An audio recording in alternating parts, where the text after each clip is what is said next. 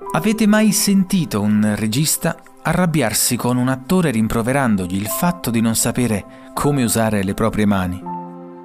Oppure voi stessi, recitando, avete dimenticato quale movimento fare dando inizio ad una vera e propria caduta libera verso le fiamme dell'inferno? Che cos'è il corpo? Che cos'è il movimento? Recitare è simile a danzare o viceversa? Mi esprimo bene quando si parla di non verbale? Benvenuto in Espressioni. Espressioni. Il podcast dedicato alla recitazione e al benessere dell'attore. Questo è il terzo episodio e parlo del linguaggio non verbale.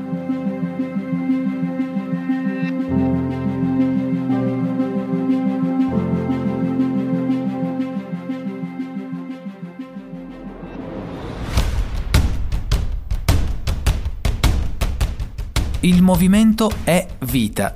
La vita stessa è un continuo movimento.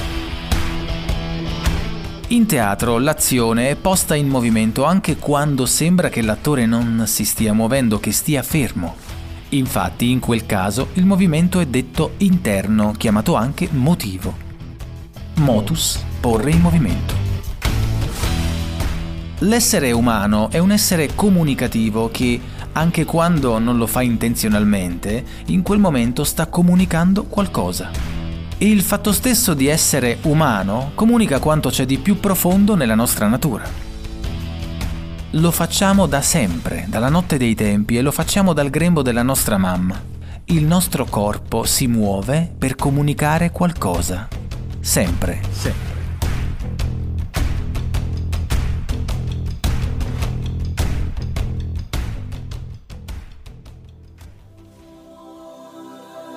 La comunicazione non verbale è sempre stata oggetto di studi sia in ambito artistico che in ambito espressivo, ma anche in campo psicologico e filosofico.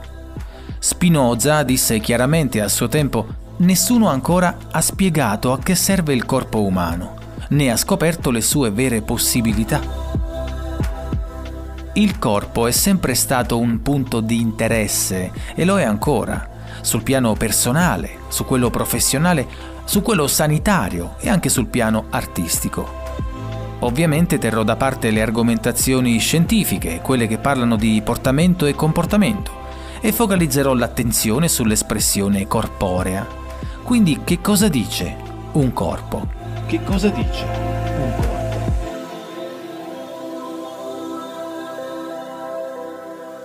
Il teatro ha risposto già da secoli Addirittura il teatro indiano del secondo secolo a.C., il Natya Shastra, per dettagliare l'operato dell'attore classificò i gesti in base alle parti del corpo e ai loro sentimenti. Sentite questa lista.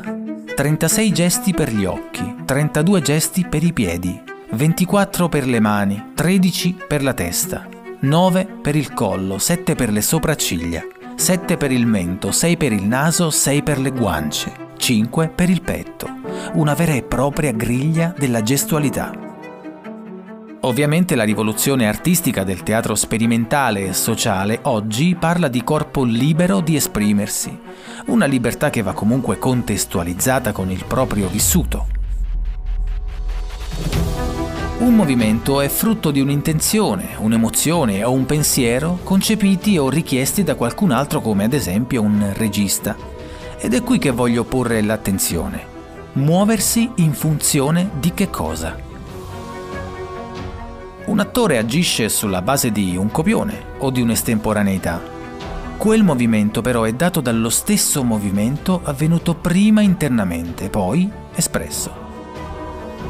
Ed è nell'espressione che troviamo la verità, voglio dire la somma di ciò che nell'attore esiste in termini di esperienze, percezioni, emozioni e ricordi sommati ai dati che gli arrivano dall'esterno e che hanno contribuito nel tempo a comporre ciò che l'attore conosce del suo corpo, ciò che il mondo gli ha rimandato. Un movimento in scena è pregno di verità e questo può farci riflettere. Quando agisco in scena, il mio corpo riesce a dire ciò che realmente sono. Jean Le Boulch dice che il nostro corpo è ciò attraverso cui appaio agli altri. Noi siamo il nostro corpo. Avere coscienza del proprio corpo è la via per entrare in tutto il proprio essere, perché corpo e spirito non sono dualità dell'essere, ma la sua unità.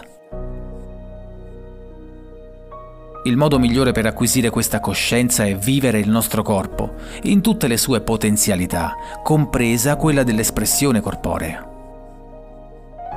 Esaminando il termine espressione corporea, vi troviamo tre elementi: ex, pressione, corporea.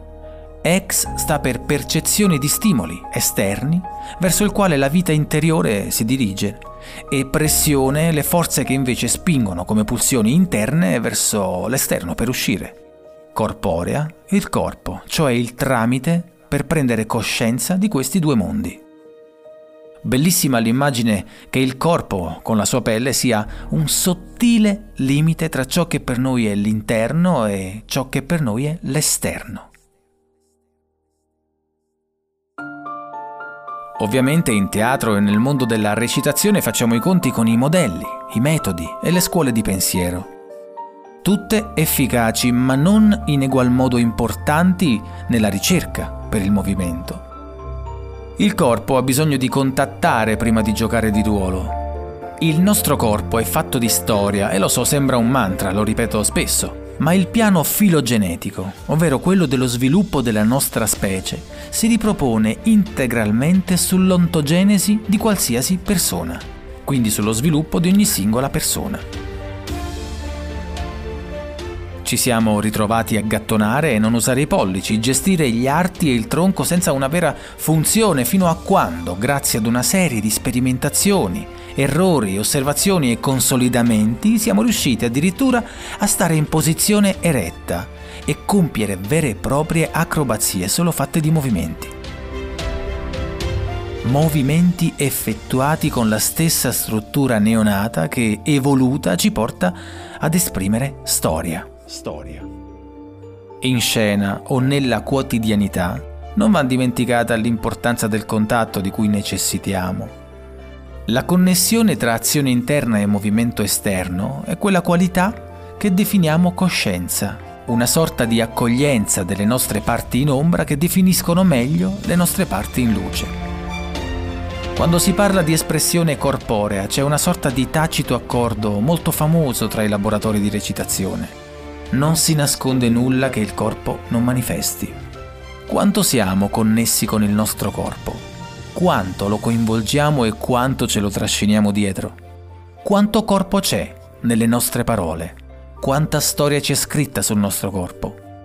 Conoscere e contattare il nostro corpo è un processo legato alla crescita espressiva quanto al benessere. Il nostro corpo parla più di quanto riusciamo ad ascoltarlo e l'ascolto è la nostra capacità di porci in modo accogliente.